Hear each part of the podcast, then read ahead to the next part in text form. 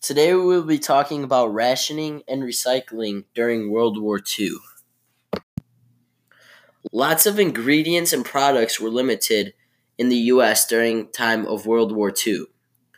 Lots of ingredients such as sugar, meat, cooking oil, and canned foods were all limited to the public.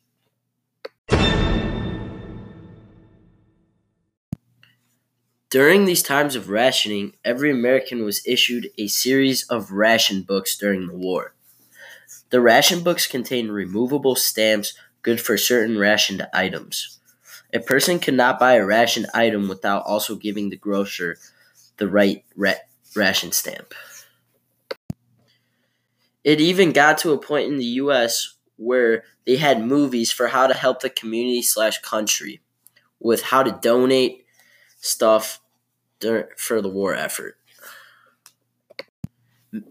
Many citizens across the country would also gather metal in order to help make weapons. Over 20 million pounds of metal was gathered throughout the whole World War II. Thank you for listening. I hope you learned something new about rationing and recycling during World War II. Japan!